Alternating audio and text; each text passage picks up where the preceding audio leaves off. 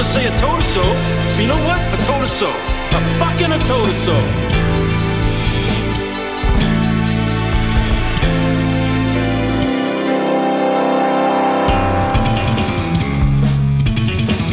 Hello and welcome to episode one of season two of The Bottlemen with Dan and Riley.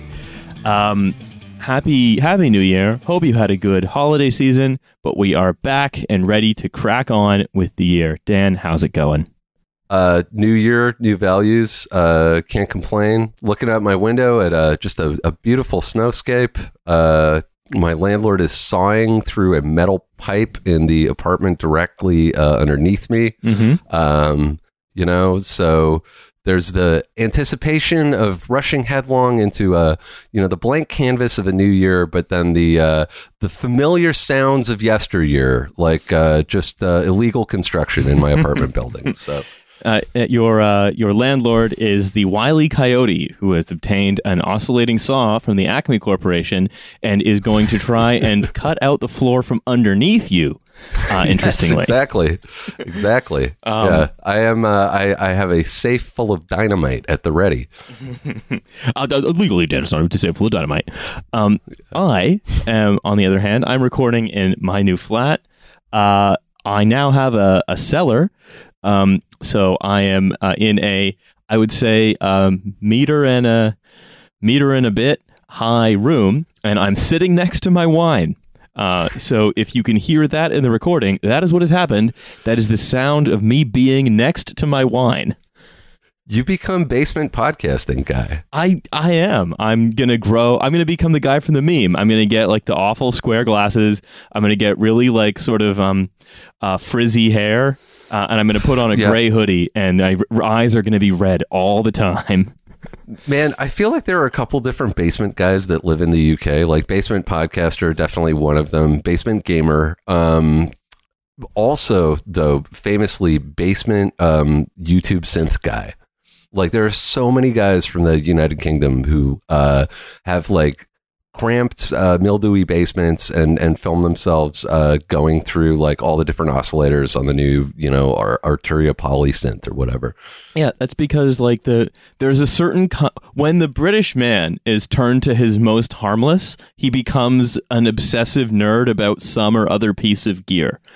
That's why like um the mo- uh, it's why if the most harmless um, historians in Britain are the ones that um, Alice from TF pointed this out are the ones who just love to call a tank a great piece of kit, and then every other historian in Britain uh, writes books like uh, Conquest, how the West avoid how the West became good and not Muslim, um, Yes, and stuff like this. And it's Do true. you think the de- do you think the descent into the basement is part of some uh, genetic British uh, uh, like like desire to return to the bog? yeah, they're all, they're all mole people. Um, We're gonna get tunnel down into the the peat.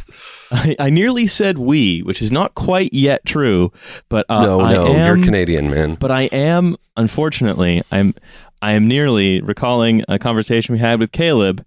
I've started the process to become legally British. Medically British. I'm about to be. I'm starting the process to become medically British. Um, so who who knows what will become of my identity? Uh, but before we get into um, the fun stuff, the um, the comings and goings, the heings and hawings, uh, the hoedowns and the hootenannies, uh, and other such things as we've organized for the week, uh, I want to do a quick uh, I'm turning my chair around. We're sitting beside a fire. Uh, Dan and I are facing you. We've called you into our study because it's time for us to have a little chat. I've Um, taken my glasses off and then put them back on again. Actually, I've taken them off and I put a different pair of glasses back on. Um, so uh, basically, um, at the bottom line up front is that we are going to change the frequency of Bottlemen to an episode every week. Um, with every second episode being uh, a bonus episode. So this week is a free episode, next week is a bonus episode, and so on. Um, we are doing this uh, because both Dan and I, uh, towards the end of last year, were getting into a place where we were both like very overworked. Um, I was, uh, less. I, I was, lo- I was losing it. as was I.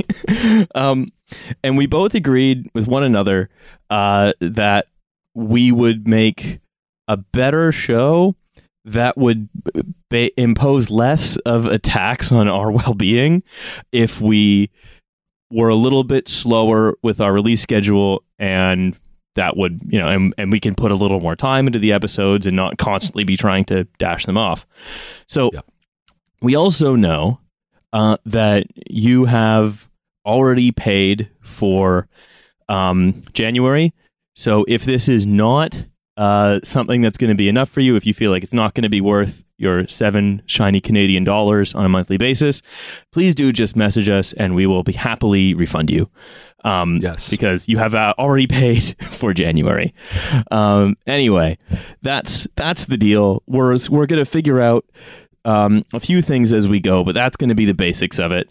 Um, I think we're not inclined to we're not inclined to stop doing dumb TV, uh, dumb Canadian TV reviews. And I don't think we're going to make that like a whole episode for a week. Um, so so that's not going to stop, but it's also not going to you know um, Count as an entire episode. Yes. those those will be bonus treats. Yes, exactly. So, look, this is this is sort of what we're going to build on, sort of going forward uh, into this year, and uh, I do hope and look forward to, indeed, uh, many of you staying with us for that. Uh, so. It's time to exit the study. Uh, Dan's put his other glasses back on. Um, I uh, am put my belt back on, um, and uh, we are going to talk about. Uh, sorry, take off the take out the belt thing. I thought that was going to be funny, but I was like, no, that's just hitting kids. That's not funny. That's no. Yeah. Um, I'm gonna. Well, I'll start it again. So look, Dan has uh, put his normal glasses back on, uh, his podcasting glasses, not his uh, uh, uh, let's have a talk glasses. Um, and I have changed from my let's have a talk smoking jacket into my podcasting dressing gown. Um, and cap. and yeah, absolutely. Uh, I'm holding my little candle that I hold in a little in a little uh, saucer, uh, and I am uh, stretching and yawning. Uh, Yes. No, look, uh, Dan, you've uh, the the glorious uh, uh, uh, Substack. The, the, the, the firmament of Substack has just gained another star. That's uh, right. Can you tell me We're what's gonna happened? have to name a new constellation. Um, like you know, like all things that happen in Canada, we we tend to be slightly behind our big brother to the south of us. Um, and uh, and we and and we te- we tend to kind of follow in those those big footsteps, those big clown shoe footsteps. We're just we're just hopping behind, stepping in the footprints, you know. so, and, and what I'm talking about is uh, the Canadian direct to VOD uh, of Substack journalism quitters. Yeah, it's, it's you know what it is is uh, in American Substack journalism quitters are like uh, uh, Under Siege Two, Exit Wounds, uh, Yes. Hard to Kill, whereas Canadian uh, journal Substack journalism quitters very much more like um, uh, General Commander or uh, Mhm, Sniper mhm. Special Ops. Yeah, exactly. Uh, like one of the many sequels to the the Soldier franchise. Uh, it's um, so you know if you're wondering what I'm talking about, uh, what I'm talking about is that the the woke Stapo at the CBC have claimed another victim. Oh Uh, no, not a, not one of Canada's national treasures at our uh, our glorious national broadcaster. I'm I'm just gonna read. Uh, I'm gonna read you guys some headlines here. So, can hitting snooze and taking a long lunch be the real keys to success? Five facts that will make you think about leaning out. Yeah, I can see why they censored this lady. It, it's it's better. It gets better. Uh, six surprising lessons we could all learn from early retirement gurus, and, and my personal favorite: um, paid content beyond the vistas, markets, music series, and more. Make a fall vacation in British Columbia the best idea. Paid content in partnership with Whistler, British Columbia. So. These are the these are the signature brave, risky adversarial headlines that you will no longer be reading at CBC.com since the uh, very public departure of famous Canadian journalist Tara Henley.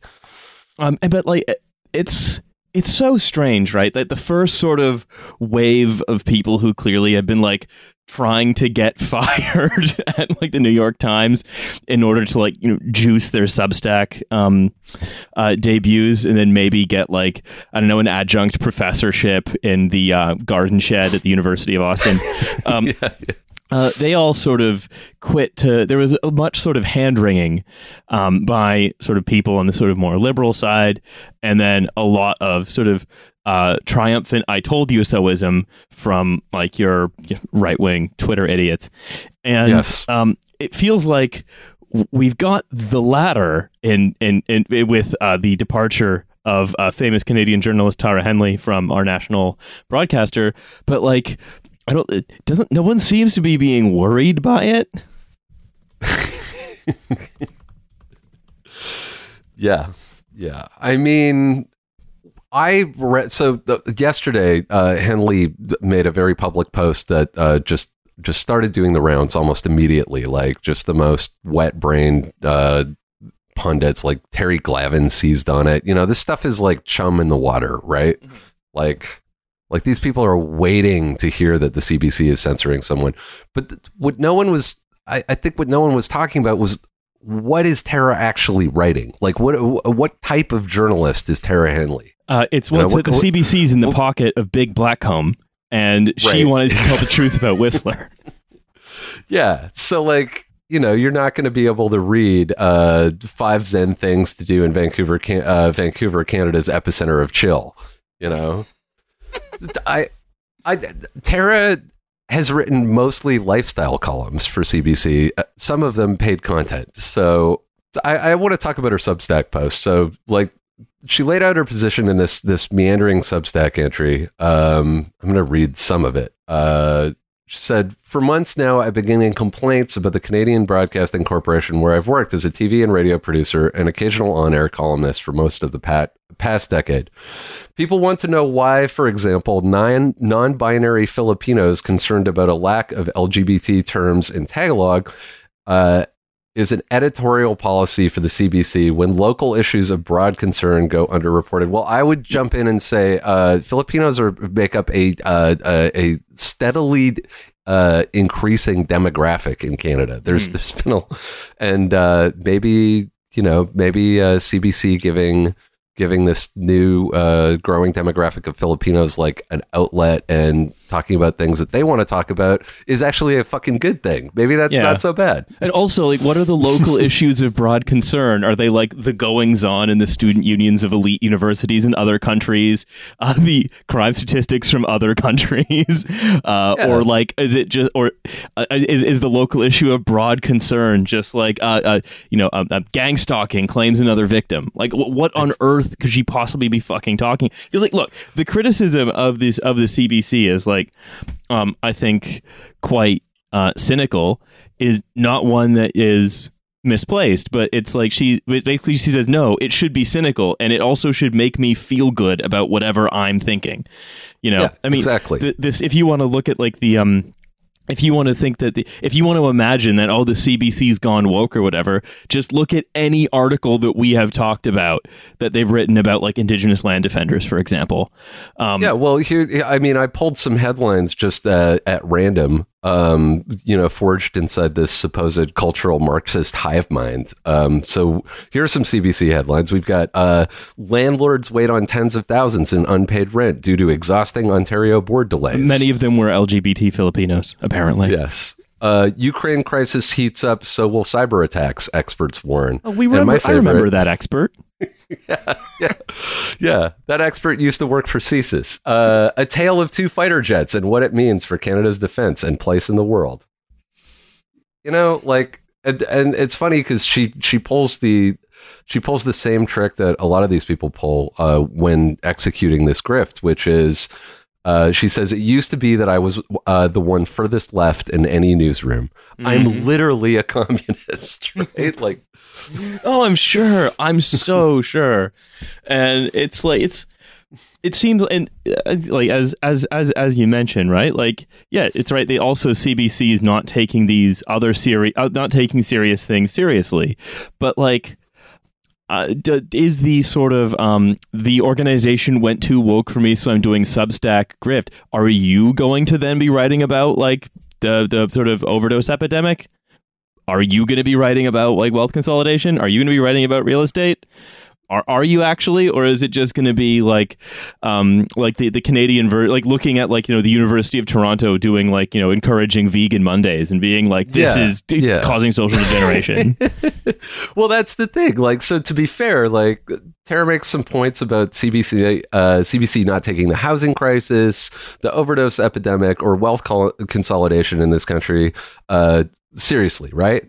Um, she does this while also claiming that CBC uh, quote favors some races over others when it comes to interviews. uh-huh. Uh, and and, and sure, like I, I actually, you know what? I'll agree with her on that because when uh, the CBC is talking about shit like the Victims of Communism Memorial, they definitely favor like voices from the Polish Catholic Church or uh, the UCC rather than uh, printing, say, like an interview that I did with uh, uh, someone who wrote an article about the VOC Memorial and then wrote me and said, "Sorry, your piece is cut uh, because they want to include Ukrainian voices in this." So, like, some of these things are true. Yes, like the CBC is not taking the housing crisis, the overdose epidemic, or, you know, like massive wealth consolidation during COVID seriously. But you wouldn't, you know, but you like you wouldn't know that Tara cares about any of these things from her publication history or literally anything that she's posted. Like the only vaguely political piece I could find from her was uh, was this from the Globe and Mail. Are you ready? Mhm. Writers call for a more nuanced approach to cancel culture. I'm so excited to be one of the uh, literal dozen dozen of people subscribing to the Substack to see a different version of that article. It's so different. Can't we do even our own um, sort of like whiny, uh, whiny classical liberal version of the Substack thing? Does it have to be the same thing that America does? Like, why wouldn't you just subscribe to, I don't know, fucking Dave Rubin's Substack or Bari Weiss's Substack? What could this Substack do for you that those couldn't? Well, it could give you some local flavor, Riley. So, you know. Yeah, because okay, fine. If you you could subscribe to like a British Substack, um, and then you could just find replace BBC with CBC. There you go. yeah, exactly, exactly. You just do the letter replacement. Uh, run a JavaScript that just changes the, the first B to a C, and you're fine. Um, you No, know, it's uh, it's it's because um, if you actually read the five Zen things to do in Vancouver, it's mostly about uh, finding labor unions and, and joining them. yes, yeah, exactly, exactly. Like, I mean, five five Zen, five uh, five cool ways to uh, prevent oil companies from uh, building pipelines on unceded land. like the problem with all of this is that the CBC is dog shit. Like it doesn't produce adversarial or challenging journalism, but but like uh, this vaguely defined idea of like wokeness is is not the problem. And not to be unkind, but like Tara is not a capital J journalist. She does book reviews and occasionally paid lifestyle blogging, Mm. which is fine. But she's not being censored in any way. Yeah. Not in any way that that sort of merits the amount of uh, media attention this has gotten. There are plenty of real journalists in this country who cannot, and we've we've covered this on the show a lot, uh, who can't get a byline with the national broadcaster or anyone else. You know, like uh, Andray Domise recently with a piece on Ukraine, Nora Loreto, like my own minor experience firsthand with the CBC article on the VOC memorial that Taylor Noakes wrote. Like, uh, or, or even or even thinking back to like you know last year when we were thinking about that article that Davide Mastracci wrote, like yeah, yes, that was that was that showed the real um, sort of grinding uh, sort of problems of nepotism and scleroticism within Canadian journalism, um, and the problems aren't because like I don't know the CBC cafeteria does you vegan Monday. That's not the problem. The problem Yeah, isn't that like the problem isn't that they might be trying like I don't know maybe even a, a little bit too hard to be like oh we're going to include a range of voices and experiences. The, the, the thing that's making it not be adversarial isn't that they're like making more of an effort to in what is I don't know probably like a, a marketing effort to like broaden their appeal to a genuinely changing demography. The problem is that the high positions in Canadian journalism are inhabited by like everyone who's cousins with each other. And so, you know, of course, yeah. of course this isn't going to end up, you know, generating the kind of journalism you claim to want and yet have never done. Yeah. Absolutely. Absolutely. I mean, so so that's it. That's basically the uh the the sad direct to VOD uh, Canadian Substack uh, journalist, you know, fighting against the the tide of wokeness at at our uh, national broadcaster. But I want to, you know, I kind of want to be kind to uh, Tara, and uh, I was I was looking through some of her some of her previous writing, some of her non CBC writing, she didn't actually do a lot of like actual writing for CBC, mm-hmm. but she did publish something last year, uh, in or the year before actually in 2020 in a publication called Nuvo, uh, that was basically an advertisement for her book, and it goes like this. She said. Four years ago, I was forced to lean out of my life. At the age for, at age forty, I was a current affairs journalist when I became when I began having chest pains at my desk. I had just spent a decade in Toronto working around the clock for top media outlets. I moved back to Vancouver in an attempt to carve out a more relaxed lifestyle, envisioning weekend hikes in old growth forests and leisurely coffees with friends. Instead, I was met with a housing crisis that tore my hometown apart and sent my newsroom into overdrive. Unclear what newsroom she's talking about, but okay. Rather than curing my burnout, the move west amplified it. With my life on hold and little income coming in, I was forced to rethink everything. I had to abandon the frantic pace of modern life, overwork consumerism, and seek out a different way of living. And I think the key phrase here is with little money coming in. I think mm-hmm. the type of journalism that Tara Henley does is very difficult to make money at, you know? Mm-hmm. SpawnCon stuff, uh, the occasional like uh, Globe and Mail books column, like I don't envy like having to live in Vancouver with like astronomical rents and and trying to uh, eke out a living doing this type of of journalism, right? But this has to be the most fucking cynical way to get out of that economic uh, trap. Yeah, absolutely. It, the um, it's uh, you, you sort of make a ritual denunciation of this sort of you know um you know, sort of either exaggerated or fake or decontextualized boogeyman that mm-hmm. like the people with money in the country hate and are willing to, you know, pay some lucky person a few few dollars a month to like, you know, have it sort of denounced. Um, you know, it's a, that to rich to sort of um have their um you know their their nephews at McGill who's you know got like dyed hair or whatever, willing to have that person sort of, you know, um, their anxieties about that person sort of, you know, stoked. And, you know, that's what you need to make money. You know, I mean, I, I don't care about grifting these people. They're very griftable. it's, it's, it's not a bad Absolutely. idea. I mean, we, it's, it's pretty, uh, it's pretty obvious how griftable they are when you've got people like Terry Glavin just jumping in to defend you like uh, within seconds of, of, of the post you know? Yeah. Yeah, and the Globe absolutely. and and people and like the pu- publishers at Globe and Mail literally had one in the chamber. They had an edited version of the Substack uh, that Henley wrote, ready to go, which was mm-hmm. uh, deployed, you know, two hours after she posted this thing on Twitter. Well, it's because this is the argument that they want to be having. They yes. want to be having the argument of should we, you know, use should we be concerned about, you know, lack of LGBT terms in Tagalog that we're using. And again, the answer to that is you know, yes, obviously you should. Um, yeah. But they want that to be the only argument that they have, and they want that to be the existential argument about about what it is that they're doing. They they do, because that means right if it's not it's not that these issues are a distraction they absolutely are not but by by making the entire but it's almost like the, the the right is kind of doing in effect a, a, little trick here by saying this is the this is the issue we're going to engage on, and liberals saying this is the issue this is the only issue we're going to sort of mull over. They're mm-hmm. effectively able to fill a lot of column inches without ever having to wonder. Um, you know, for example, uh, how come RCMP officers are kidnapping indigenous land defenders? For example, yeah.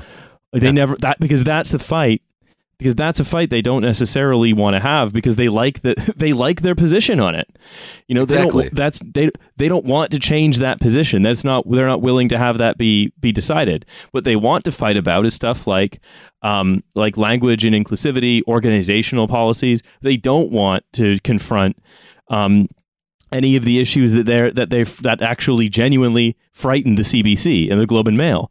So they'll obviously um, they will amplify the sort of right wing sides of the of these debates because that's the debate they want to have to the disbenefit not only of the people not only of the people who are sort of um, you know, trying to get their voices heard, but also to the people who are scapegoated in these debates. Like again, this example of LGBT terms in Tagalog, it doesn't benefit like the LGBT Filipino community to have their just like language about including them be the main insoluble endless culture war element of our time because liberals like Globe and Mail is happy to have that fight and it's not because they're interested in defending the uh, rights of the LGBT Filipino community it's because that's Exactly. a conven- it's it's something that they're willing to ha- have a fight over forever and never actually resolve and Yes. you know it's and everybody involved except for the owners of the uh, media companies and like the, the political media apparatus in general everyone involved loses Yeah. Yeah. Yeah. It's it's it's all Yeah, it's all zeros all the way down. anyway um so uh, something else has been sort of happening um really recently the last sort of some um and the, throughout the last sort of 2021 that sort of seeing international attention now and when something gets some international attention you know it's a serious issue in Canada um you remember New Brunswick right Yeah. Yeah. the, classic uh, the- province The, free state of New Brunswick. Absolutely. Um, uh, one of one of Canada's classic provinces. You know it, you love it, New Brunswick. Um, so basically, and we've spoken about them them before. Again, for sort of non Canadians, uh, the thing to remember about New Brunswick is that it's basically uh, owned and operated as a subsidiary of a company that kind of makes everything at a very low end of the value chain. Um, so a lot of it's basically owned and operated by the Irvings, who have a lot of rail and forestry and um, uh, uh, uh, sort of heavy manufacturing and things of this nature. Now, at the same time, uh, a progressive neurological illness uh, has baffled. It basically is like is sort of ripping through communities in the Acadian Peninsula, right? And what is causing, I would say, uh, doctors, or at least as was causing doctors some concern, was the swift cognitive decline among those afflicted. Uh, its apparent um, lack of a uh, of an immediate cause, right? It's not obvious what it is. What's very clear is that there is a neurodege- neurodegenerative disease, and young people who tend to be sort of too young to be afflicted by it are getting it. Um, and um, th- and these are people with no sort of prior health triggers or whatever. It is just is just out of the blue. People in their sort of teens, twenties, and thirties are basically developing um, like like sort of a neuro, neurodegenerative symptoms like Alzheimer's, basically. And Yeah. there's this. It, it's in a cluster, right? And whenever that happens, there's a cluster of um, of disease. Not whenever that happens, because that's not not good statistics. But usually, what happens when there's sort of a cluster like this is there's some kind of cause that's um, u- unique to that environment. Say something happening on the Acadian Peninsula, for example, uh, that is causing uh, these people to experience these symptoms. And um, this was sort of this has been under investigation for a couple of years now. Um, the official number of cases is 48, but uh, some sources that spoke with the Guardian, uh, which is how we know it's got an international attention, said that it could be up to 150 people. Right. So Yeah. this is like table setting. That's where we are. And what has been revealed, right, is that the the cl- that the province, as soon as this was discovered, they sort of swept into action, right? They convened a panel of experts from around the world, like Johns Hopkins and stuff. They sought federal help. They even created a center to study what was going on and try to work this problem out. Uh, to you know, do the thing that you expect the state to do, which is to um, Respond. perform its yes to respond, to things a public health crisis. yes, that that you are unable to do uh, in um, you know, as a private citizen. It's not like you can. It's we do not live uh, in some kind of uh, libertarian fantasy world where you can, you know, um, post a um, uh, an ad on the dark net for someone to come and uh, fix your cluster of neurodegenerative uh, uh diseases. Well, um, I mean, to be fair, I do have my own operating theater and um, uh, laboratory here uh, here at the bunker in Montreal. You know. if is, only they would let you practice. Yeah, I mean, I was I, I, was working on a transmissible version of SARS uh, back in the middle of 2019 and, uh, oh, good. Um, anyway, how's your bat breeding program going? Um, Great. Um, Absolutely fantastic. Getting lots of orders for these tasty, fat, and delicious bats. Uh, so, what happened, right, is then on June 3rd of this year, everything was shut down.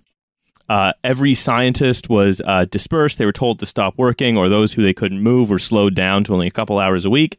Um, they appealed to the federal government to sort of do no further work, and they impaneled a new set of experts who are basically to relitigate each case and try to identify any other explanation than an environmental factor. Anything else? Anything Please. else? right? Just give us something. And, a curse. maybe it's an ancient. Maybe it's a, it's a you know it's a curse of like a drowned mariner yeah, this was the, the, the guy from Barrett's Privateers. Um, yeah, yeah. Uh, is, Dag- has done this. Dagon's uh, wasting plague, and and they only we only know about these cases because, in general, because of um, a leaked memo, right? And the what it appears that the uh, new panel of experts is being pushed to do by the province is to say these were uh, all misdiagnoses which have mistakenly grouped a bunch of uh, unrelated illnesses together, more or less, mm-hmm. right? Mm-hmm. They said, "Oh, it was everyone just." Turns out it was like the the medieval dancing plague, just with um, Alzheimer's that you uh, like like neurotoxicity, neurodegenerative symptoms that you get from a specific uh, uh, neurotoxin, for example. Basically, it was like uh, like a lot of butterflies in a very concentrated area, all flapping their wings at once and creating the same outcome over and over again. So what what the what the Guardian says, right, is they say that like look new brunswick at this point is expected to announce that the cluster of cases is in fact the result of misdiagnoses. So the fix is i mean i can't say the fix is in but what sure does look like a fix sure does appear to be in. Fantastic. Right? And it's to the point right where um there's where uh, this is um this is from this is just some, some more background information right? Uh did you know that the providence that the province's chief uh, medical officer, a guy called uh, um, Eilish Cleary, was fired in 2015? Do you know why he was fired?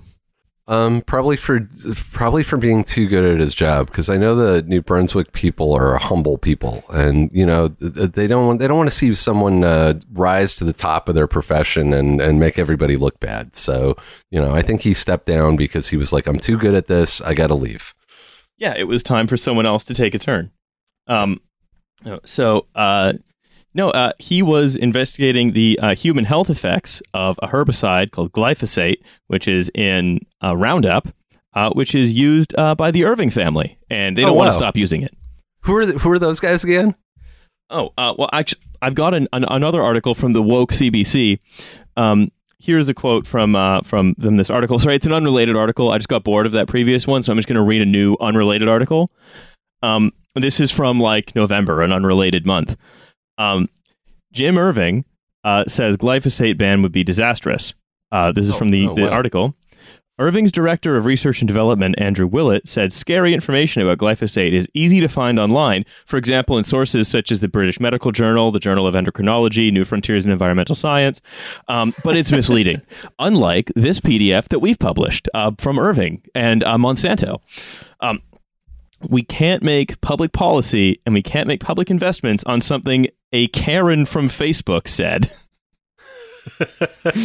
I love I love this. I Yeah, love this great. world. Freaking Karens are here being like, oh, you gave me a neurodegenerative disease by insisting on using an unsafe pesticide to cover all of the forests in this province that you own. I'm going to speak to the freaking manager over here.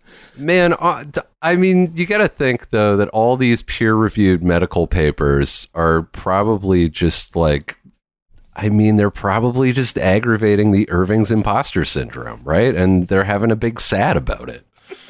It's really hard to adult when um uh when your comfort chemical is uh being called problematic by Yeah. TikTok teens. Yeah, Um, unbelievable, man. No, so look, the thing is, right? It's you can look up glyphosate and neurodegenerative on uh, Google, and you can find a lot in yeah, endocrinology, environmental science journals. But it, again, it's far, which say basically, it's far from conclusive that glyphosate is safe. And the way that um, uh, the way that sort of medical science tends to proceed, and I know this as someone with a you know a, a degree in um, evidence, actually in in evidence based uh, social intervention, but nevertheless, um, it's uh, uh, it's the same principle, right? Of sort of epidemiology, of sort of statistical inference. Um, you can't say something is unsafe until it passes an extraordinarily high threshold of being shown without beyond a shadow of a doubt um, at uh, sort of you know at, to cause let's say negative outcomes. But This is why the- I'm. This is why my bat uh, meat business is booming. You know. um, and so if, if if let's say there is if after be, having been studied for years and years and years there is no conclusion that something is safe um, you have to remember that like oh like uh, professional researchers are very unwilling to call anything unsafe unless it meets an incredibly high standard of evidence which means that you you as a sort of normal person right? You're not a medical scientist. You're a normal person trying to figure out what you do and do not want to be exposed to on a daily basis for example. You can pretty reasonably make the conclusion that that is something that you would not feel safe about and around right? Even if the sort of uh, systematic reviews uh, don't say yes it is um, it has these sort of negative impacts. And so you know it's um, the other thing right is he, he goes on Right, he says, "Look, glyphosate is safe. The federal agency, uh, Health Canada, um, which everyone trusted for their COVID nineteen vaccinations, by the way, says it's safe. And so, you know, go on, go on, get some glyphosate in you, which again is a real misrepresentation of what the academic consensus on glyphosate seems to be. Um, and yeah, but yeah, it's glyphosate. It's just like a COVID 19 vaccine. In fact, everyone should get a little more of it. Uh, I'm being told now, no, don't get more of it. Just whatever Irving is giving you is the right amount. Because that's I the thing, right? Would like my go ahead. glyphosate booster, but the Quebec government won't let me. um, the other thing, right, is that the the New- that New Brunswick and especially New Brunswick, with regard to its uh, relationship as the Irving's PR department and employment agency, um, seems uh, is always very very has a history of being very very paternalistic and secretive about health issues right Yes. about saying don't we know we know best uh, the only people we listen to are these three old men who all live in the same the same room together and are always on the same phone calls together. Um, these three billionaire brothers. We only listen to them, um, and uh, you know whatever, however much glyphosate they put in the forest is the safe amount, right? and you know because it's um, the other thing is right is Health Canada has said that glyphosate is uh, is safe at certain amounts. Is that the amount that the Irvings are putting into the forest? Because it seems like they put it in the forest, they get more money, right? They put it in the forest, they can harvest more trees more quickly. So, do you know how much they're putting in New Brunswick? Are am I willing to believe that New Brunswick is enforcing uh, that particular any particular limit? No, not for a moment. Um, and further, right? I've hired also- these foxes to guard my hen house. I'm sure everything will be fine. It says in the employment contract they have to guard the hen house. I don't understand what you're talking about. Um, no, this is, and the other thing, right, is this is just, uh, uh, this is not to say that glyphosate is what is causing this neurodegeneration. It could be some other third thing. Um, and, and also, like, there, it's not impossible that it could be nothing. It just seems pretty fucking unlikely.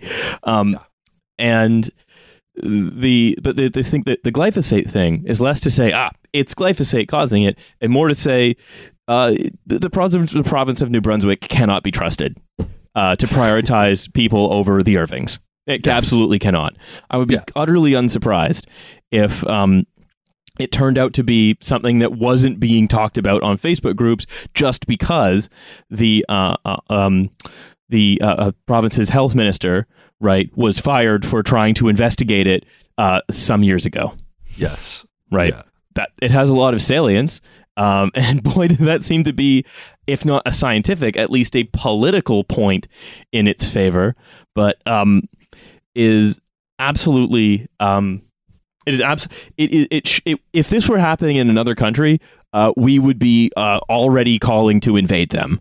I was just going to say that. Yeah. Like Yeah. if this was, uh, say, happening, um, I don't know, let me pick a country at random, China. Uh, If it was happening somewhere in China, uh, yeah, there would be there would be reams of articles about this, about like local corruption, uh, you know, the failure of government, uh, suppression of information, and I feel like I'm I'm thinking now, like New Brunswick needs to be liberated from the shackles, from the from the clammy grip of of the Ir- Irving family.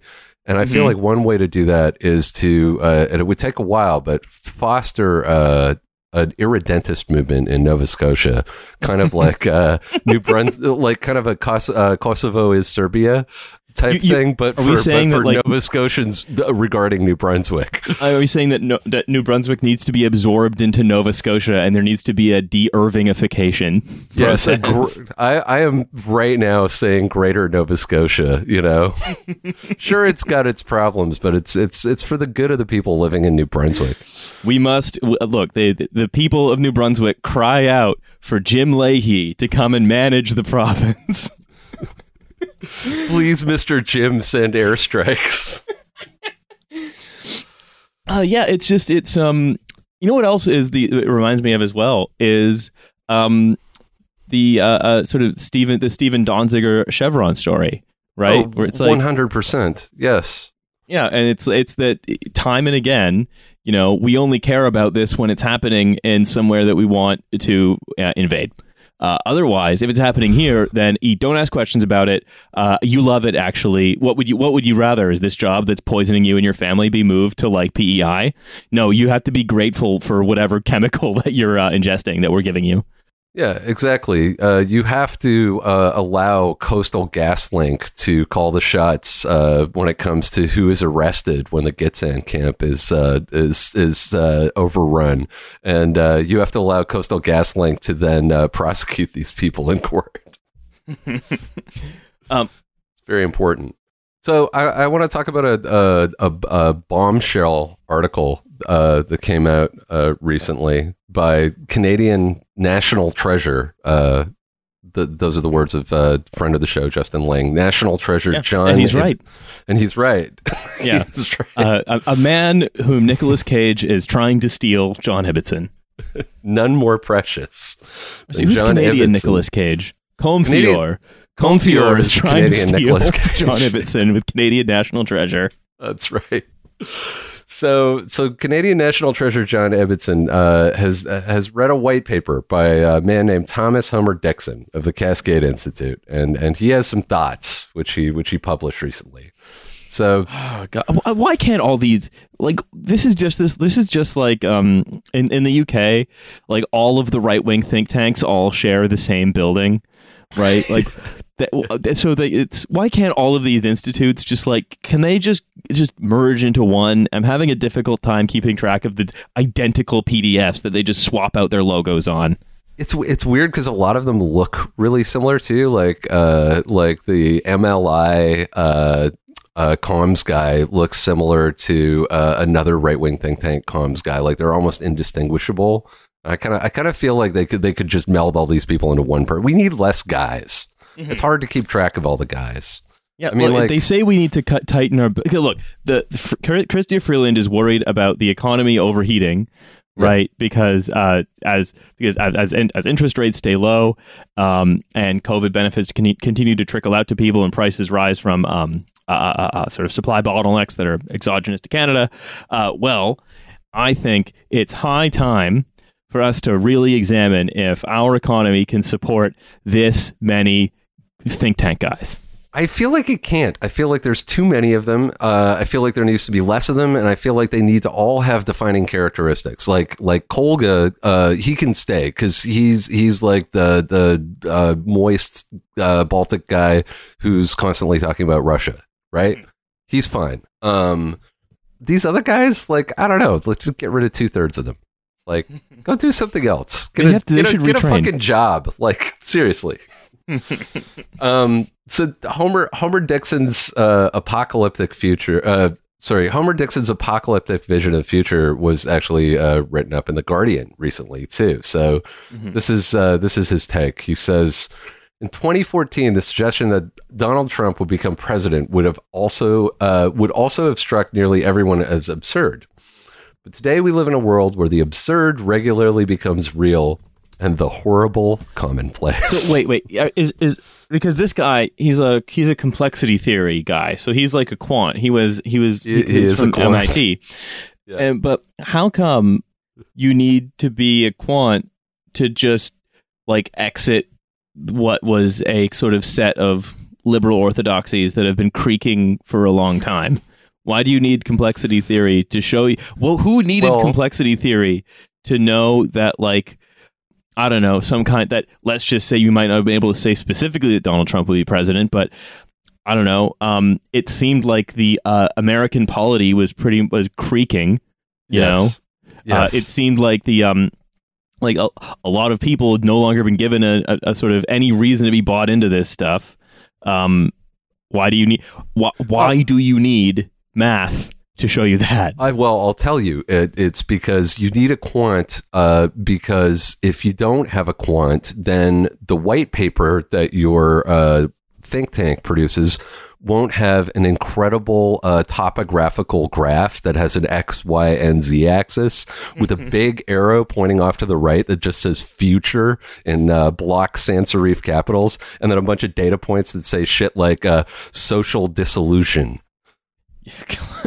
I mean, it's um uh, that that stuff always struck me a little bit uh sort of cargo cultish, where you're sort of you're you're trying to like map a uh, a process that you were sort of anxious about onto a three axis graph, Yeah. right? And, and Yeah. I'm, I'm not. I don't think that any of this is sort of bullshit. I just think you know you you you don't you can explain this just by kind of you can explain this by looking at like is this an are these institutions that you're worried about the breakdown of are they robust Yeah, I mean, you're no. sort of you're sort of mystifying it by trying to uh, prove it with uh, thousands, if not millions, of data points, right? Like, I I look at the topographical uh, map of of a societal breakdown, and all I can think about is the video game Populous. Um, you know, the sort of uh, isometric.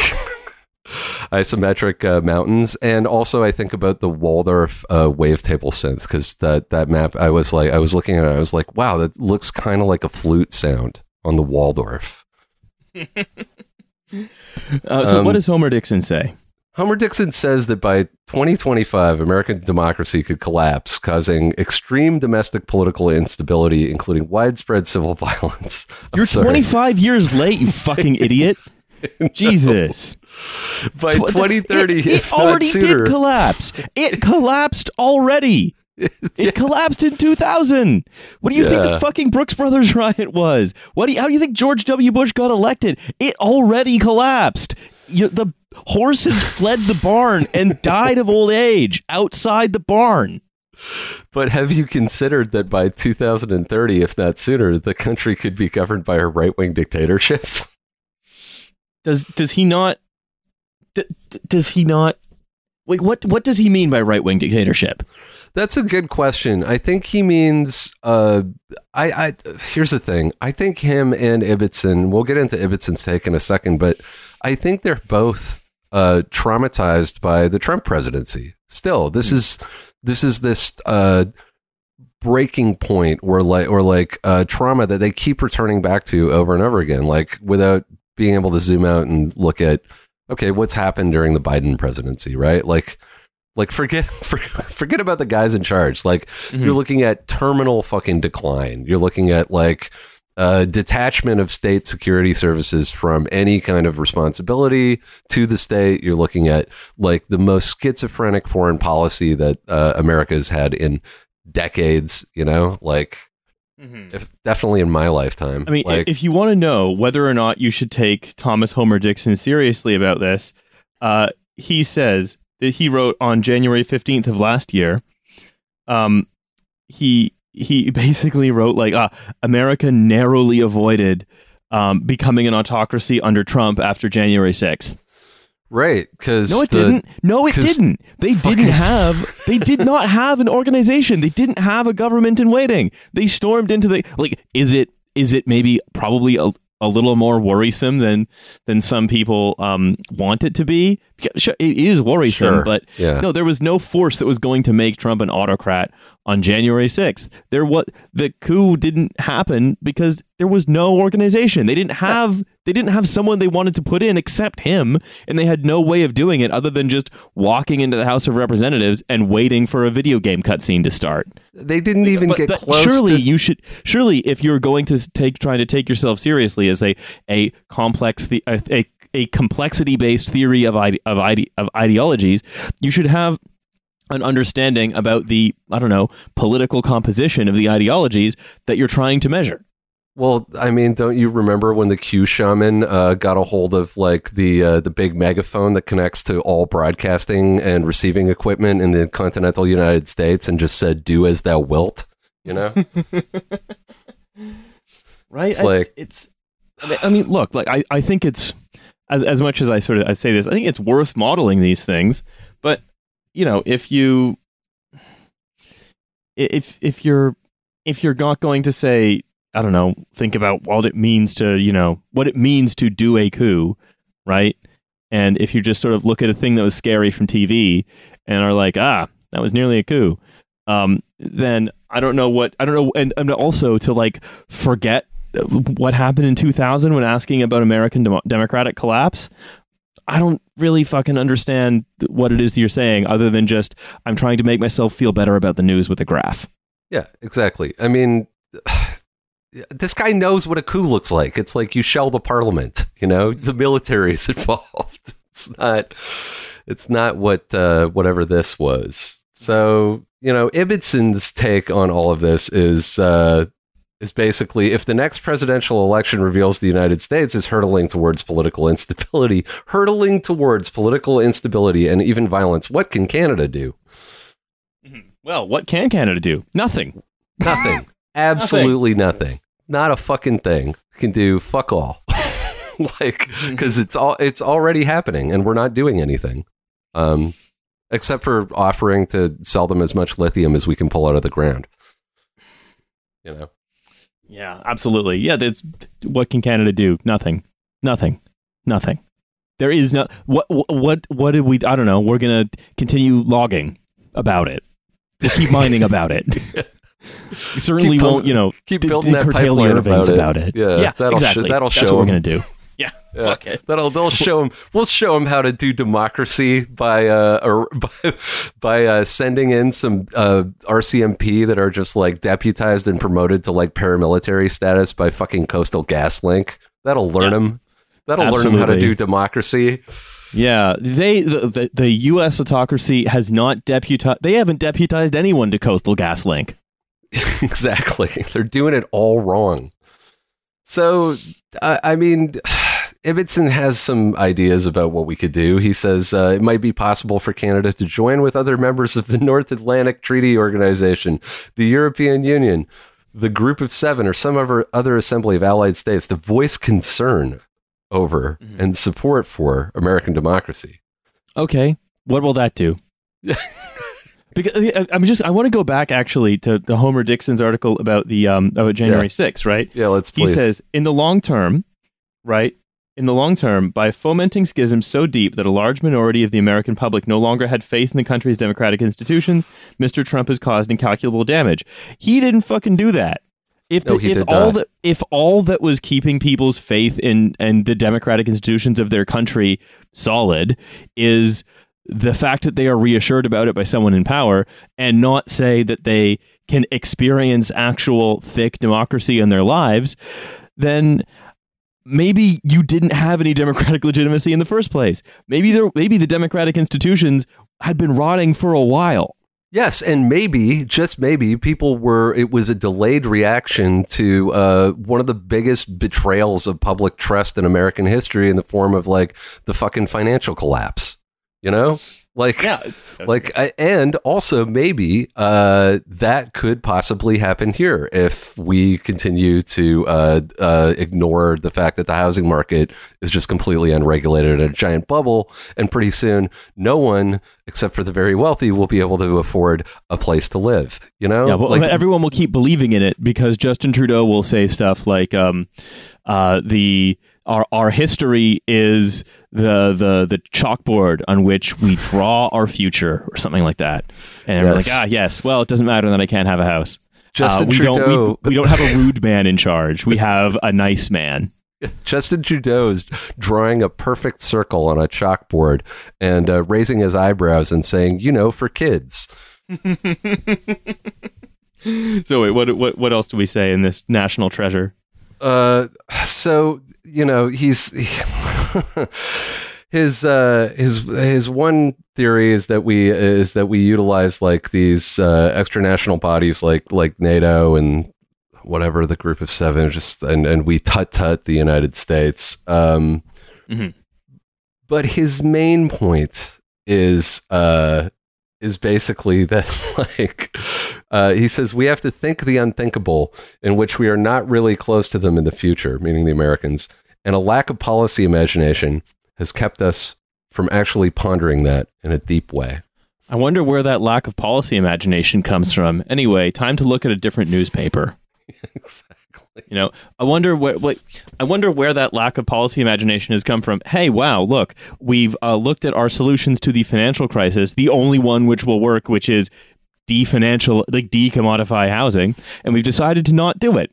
So I wonder where said, those lacks of "Mm, policy no imaginations thanks." are coming from. It's it's it's the thing. They can certainly imagine the solution. They just don't want to do it.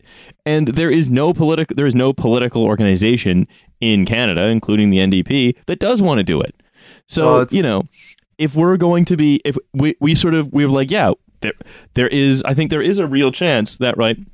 The U.S. could become much less democratic in the future. I think, unlike Homer Dixon, I think a lot of it's already happened, um, and that um, when I say democrat, small d, democratic, right? Uh, I think there's, I think, but I think a lot of the damage is done. It's already happened, and we're wit- we're witnessing a broken machine falling apart. We're not witnessing a machine breaking. Um, and, we're not witnessing something that is confined to the united states of america No, No. And yeah, you're it's not a lack of policy and yeah, maybe a lack of policy imagination is keeping us from actually pondering what would Canada look like without dependence on the US in a deep way, but we don't want to not depend on the US. And I think anytime anytime that we have had to confront a hard problem, um, I think going back to like land defense in the Canadian West is a great example, or even thinking about like you know la- large scale um, like infrastructural protests throughout the country. Uh, we've just responded with crush it, uh, jail everyone involved, uh, you know paramilitary groups. That's an example of a place where uh, I don't know that that's that's the kind of of, of, decisions where uh, that present an off ramp, right? yes and we are like, nope, no off ramp for us. So I mean, other that, that's why I sort of look at what what Homer Dixon is saying and what Ibbitson is echoing, and I'm like, okay, well, I don't know. I don't think that you particularly want to decouple from the U.S. I don't think much of Canada's uh, political infrastructure, certainly not much of our media infrastructure, certainly not Ibbitson, uh, wants to decouple from the U.S. because that means doing things in a radically different way that they don't want to do. Yes. Yes, which gets us to the point of Ibbitson's article with the, the, the purpose for its existence. Um, a, a point that will be familiar to many of our listeners. He says, What would NORAD or NATO look like in a world in which the United States is internally divided to the point of instability? Probably ex- like it looked like for the last 20 years. Yes. to what extent could multilateral organizations such as the World Trade Organization and the WHO function without American pre- uh, participation? America was d- openly hostile to the WHO. Like, And come on, man. Internally divided to the point of instability. When was the first debt ceiling fight? That was a fucking while ago at this point. You don't have Yes. to wonder what these things look like in this case because it's already there. Like what the what the world looks like is the the, the United States is unpredictable as it is with its um like as a lot of sort of uh, let's say its uh, policies towards other countries have been because wild swings back and forth between different poles uh, every election season. Uh, it's completely internally paralyzed because um because it's It's been captured by capital, essentially, so no Yeah. one can govern. Uh, and people have become literally ungovernable. yeah. Uh, it's like you- ask us sort of what is the state for? The state is for um, uh, uh, uh, it is for the reproduction of, of society such that capital can continue chugging along, right?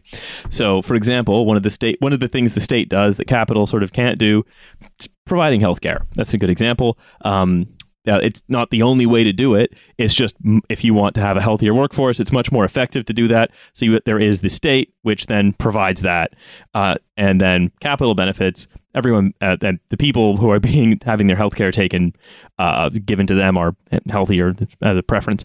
Um, but ultimately, the reason the state is doing it, the reason the state exists, is to do social is, is to social re, socially reproduce an environment where capital can continue to take profits and maximize those profits. And because capital is not necessarily rational, it has one thing it does. The state is you know a, a useful development. It's not to say capital invented the state, but rather it emerged because it needed to emerge because the conditions were there that required that required certain things of it.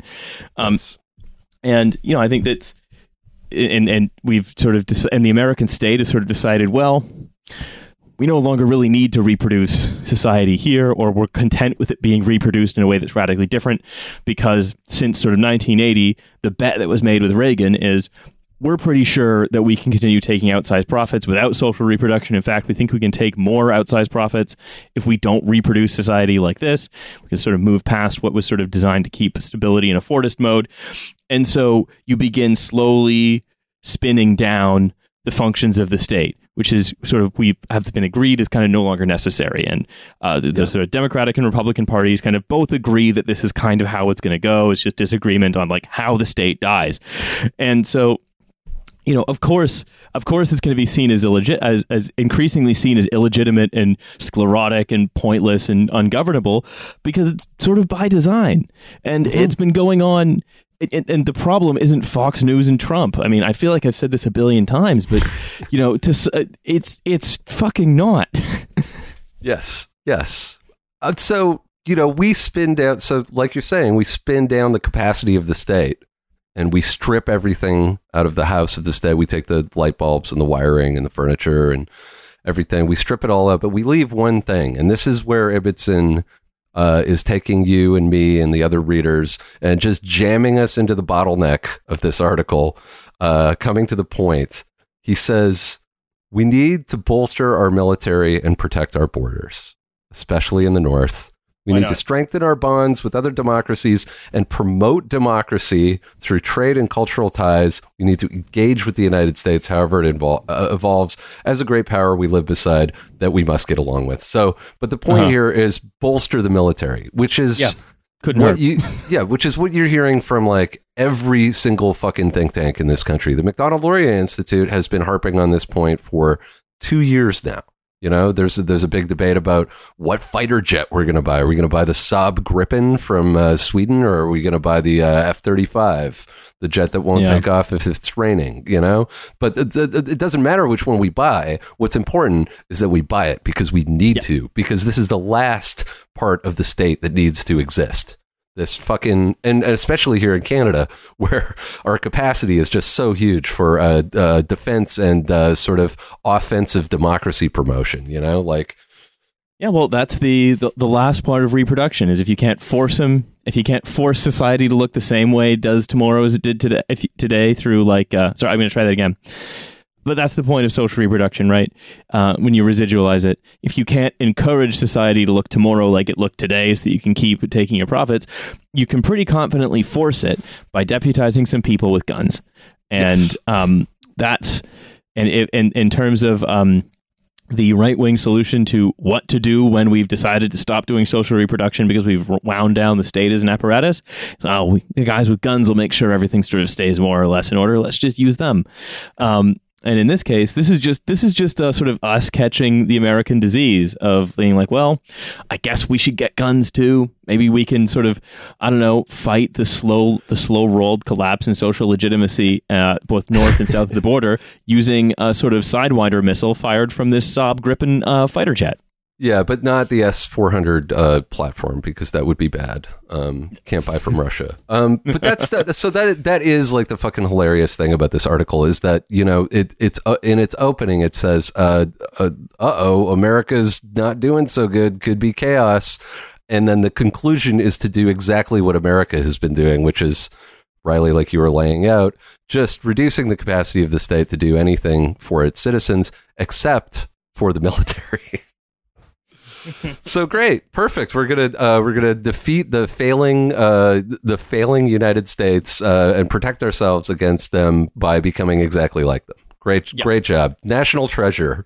Yeah, perfect. Great. No notes. Uh, fuck it. Start a Substack too, John Ibbitson. Why not? They should all just Yeah. start Substacks. Yeah, exactly. I'm gonna start a Substack. I, all the things that Sub Pop Records wouldn't let me sing about. Uh, it's gonna be very. Uh, it's gonna be talking about TikTok teens. Uh, Yeah, your, your theories on haplogroups. my theories on haplogroups. Uh, yeah, exactly. Um, uh, astrological phrenology, stuff like that. All right. I think it's time for me to go have some dinner. All right. Well, the construction finally stopped uh, Oh, in the that's good. apartment just in time for the close of the episode. So you know, I feel. Um, I'm very happy about 2022. I'm I'm happy that Bottlemen has rolled into our second season, and uh, and I'm excited for this year. Absolutely. Uh, and we will see you next week. Hell Bye, yeah. everyone. Bye.